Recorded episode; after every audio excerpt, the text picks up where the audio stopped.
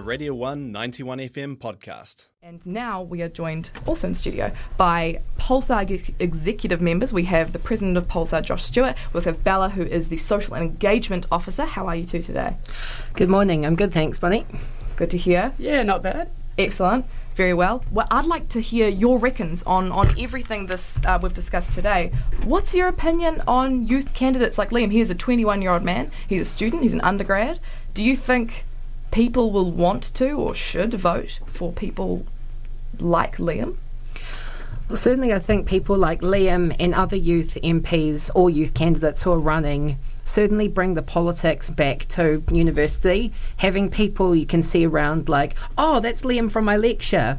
Or, oh, that's that guy from School Strike up in, for the candidate up in Auckland whose name escapes me. Hmm. It really put it, it puts in perspective and also does begin to get over that little barrier of like politics is just for like the old middle aged white bureaucrats who want to do hmm. something. So I, th- I think it's a good start. Yeah, just I think it kind of bridges the barrier between them over there and us down here, and I think it's just a good way to kind of engage. And because he is at university, he's extra relatable, and it's a very easy way to get university students voting and involved. And it's possibly also just a continuation of the Chloe Swarbrick effect. Yes. Yes. I realise that's probably everyone's go-to when we think student, um, young people in politics, but I, I think that it's possibly a continuation of that, but also a continuation on the shift that we're seeing as young people become more and more political. Um, do you extend the same kind of welcome mat to the likes of William Wood, who is the National Party candidate for Palmerston North against Iain Le- Lees Galloway, who's been the incumbent for a number of years now? He is a 17 year old uh, high school graduate. Do you think that you know it's good for the public to have those people as well? Do you think there's a threshold for when a person is acceptable to run for public office? Uh, I think there's a slight difference between a 20 year old, 21 year old undergrad at university and uh, I believe he's 18 now. Actually, I think he Oh, had his birthday. happy birthday, Jan- yeah. William, wherever you are. There we go. And uh, yeah, an 18 year old who has been sheltered in the school system for most of his life. Um, but I still think it's good kind of getting that extreme youth into positions because it does kind of start to normalise it a bit more for people like Le- uh, Liam uh, who are older and maybe do garner more respect because of it. Um, I don't think there's anything bad about it, but yeah. Uh, sorry. sorry, no, please. I was to say, um, just from a like a purely political sta- standpoint, Of course, because you're William- purely political. We are purely This is neutral. As Yeah. a, for the, for listeners who don't know, Pulsar, we are an apolitical politics students organisation, and we have proudly have no party affiliation and will not endorse or condone any party. Um, for from a purely political point of view, I think William. He um, is probably in a tough electorate going up long-time Labor incumbent Iain Lees Galloway, but also I, I wish him all the best, and I'm not going to wish tall poppy syndrome on him. Mm. Though I do agree with the points about possibly not having the greatest degree of life experience that Bella outlined. Yeah. I believe though he is he's been a representative for New Zealand overseas in terms of UN youth or something along those lines. He's one of those. Yeah. so, you know, you could say he has a lot of political experience, but Mm. in terms of life experience, that could be up for debate. I wonder, I think um, they're actually quite similar. They're, Liam and William are both young people, fresh, fresh off their respective kind of schooling boats, and they are being stood in electorates where their opposite party is is running a huge majority, running a strong incumbent. So Liam in Waitaki, there's Jacqui Dean. She's been there. I think this is her third term, perhaps, Yeah. maybe longer even. Um, she has a, a huge majority. She won with I think 57 uh, in 2017. She's strongly supported. Um, same with I think Iain Lees Galloway has the biggest majority of any MP in Parliament in an electorate. I think he's 62 or something, Damn. something really ridiculous like that. Do you think it's just putting them through the paces? These two young upstart politicians. I mean, Um, potentially. Well, yeah, there's nothing bad about putting them through their paces. Like, putting them through their paces is almost better because it's going to garner a lot of media attention. Um, if they rile up the long-standing MPs that are in there, and then they bring up the whole youth subject, it's just more press, and um, yeah, it's just more press and more people talking about politics. So could be seen as a good thing. And everyone starts somewhere. So mm. for the for the two of them, I see it as they've both got their foot in the door. They're within their respective party establishments, and they're both. In the long term, this is just the first step in them having a long and hopefully fulfilling career within the National Labour Party, respectively, for the both of really them. Really wholesome. I'm glad that you wish them all the best. Now, to, to move on quite swiftly to uh, another news story of the day, Sinead Gill, her first issue of Critic as editor. Um, she made waves over the internet and on Yeah. television as well, featuring on the project, by saying no, no party politics, no party politics in Critic this year. It is an election year, but I will not be covering it. She said party politics will do nothing for students unless they make tertiary education free and they repeal the voluntary student membership bill. What do you guys think about this decision by Sinead? Um, Dangerous. I think, yeah, it's a very blanket statement on something, especially this year, on a very big issue. Critic has uh, already overcome the barrier of being able to engage with students, and so it is a very useful tool to actually bring a political conversation to the student body. I think just saying no, full stop, not going to do anything about it is kind of a waste of something that could be very powerful. I think there could be an aspect of not covering like uh, politics in terms of Labour, National, Green specifically. Like the hyper partisan par- Yeah. party politics is Yeah. what kind of dis- dif- disenfranchises and and cynicizes so many people. yeah, I get, I get that, I get that impulse, but I think just to assume that New Zealand politics comes down to that kind of pure black and white dichotomy of hyper partisan squabbling between the four to five, if you count ACT, major parties. Um, yeah, he's in Parliament, five, the five parties. Yes.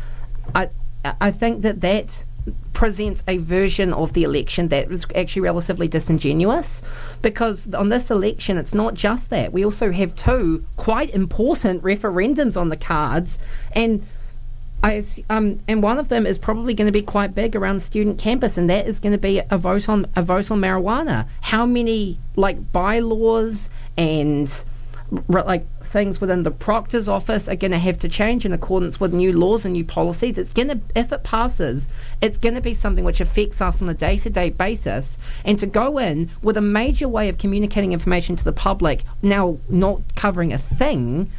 I think that that's quite dangerous for not having an informed voter populace. Well, I think I now she might correct me. Someone might text and correct me. I believe her editorial said no party politics is, and I'm not going to shill for Labor. I'm not going to shill for National, or not Yeah. for the Greens.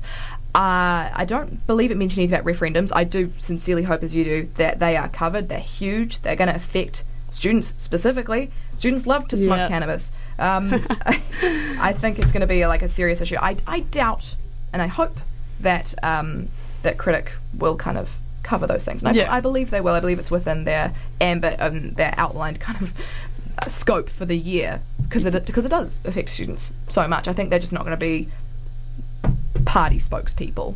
Do you have faith in the party system as as as um, you know weathered politics students who, who know a lot of political theory? Um, do you believe the party system is, is best for us?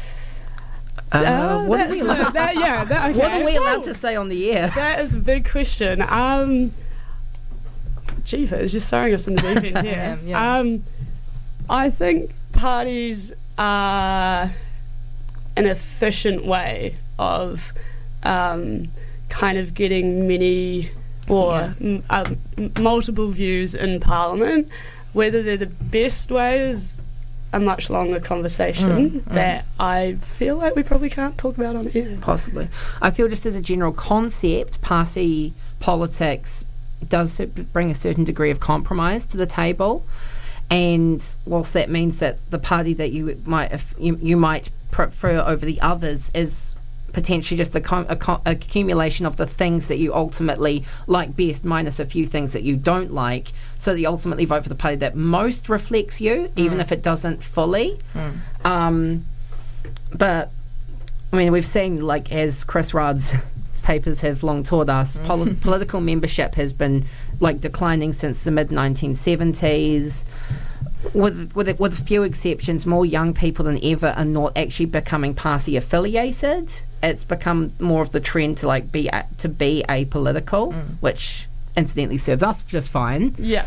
Um, although it is worth noting that at the 2017 election, voter turnout actually had a 4% increase from 74% to 78%.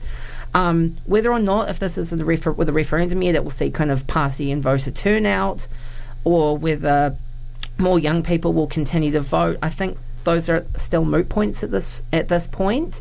But it's also worth noting that 78% is like highest among among nations with non-compulsory voting. So, but then how much of that's young people as well? It's Yeah. Yeah. Um, just quickly, I was just Yes. looking at the edi- editorial. Oh yeah. Um, Taking a rifle. yeah. Yeah. All right. It does mention the first two words are party politics, so she may be specifically talking about party Yeah. politics. I guess we'll wait and see. Yeah. Yeah. Um, to cap off uh, your your your guest tenure on, on on this show, so we have the results of our polls. We asked um, our listeners today, do you already know in March, on the second of March, beginning of March, who you were going to vote for party wise in the 2020 general election? And I'm going to tell you now that 92% said yes. Oh. Does it? I don't know how Instagram polls work. Does it say how many people voted? It does. We had quite a few actually weigh in, uh, and they you still can. That poll's gonna be up for the rest of the day. So um, if you haven't yet voted, have your vote. If you're shocked that people are saying yes, vote no. Um, vote yes. Do what you want. Um, are you surprised? This little this, this listener base is of course it's student based. It's, it's youth. It's Dunedin.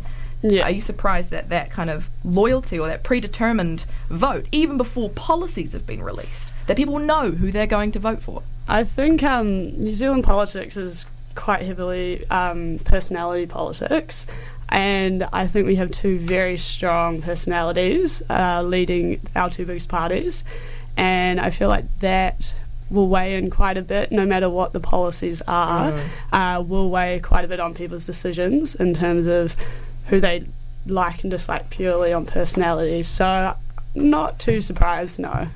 I'm the opposite. I'm I'm quite surprised. Quite a lot of political theory shows that like voter turn like not eh, not voter turnout. I'm saying, um, party affiliation has has been steadily dropping, and people are, are increasingly sitting more in like a grey area and voting closer and closer to election day and deciding. Although I'm also conscious that like for a university poll, it, there's possibly like potential for a bit of confirmation bias where like if people know who they're going to vote for they'll say yes but if they don't know they won't they won't vote in the poll anyway so it might kind of become a reflection of people who've already made up their mind but others who haven't Yes, this isn't scientific. It bears, it bears saying this is absolutely not scientific. It is a simple um, thumb press on your screen. Uh, so vote people it's important we all vote Oh, do vote. And um, of course, update your enrolment address. If you've moved flats this year, well, then I've got big news for you. You are not uh, updated on your enrolment list. You are not a valid voter. You need to get a new enrolment sheet and sign yourself up if you want to vote in this year's 2020 general election. You can also find the voting information on the elections.org website. If you've already enrolled before, you should have your details saved in there if you want to do it digitally. Perfect. That's a nice plug from Pulsar. That's, that's very neutral from There Pulsar. That's our job. Thank you so much, Josh and Bella, for being in studio today, Cheers. sharing their reckons. Uh, and boy, were there some mighty reckons, uh, especially on that editorial. A lot to think about. That was a Radio 1 91 FM podcast. You can find more at r1.co.nz or wherever quality content is found.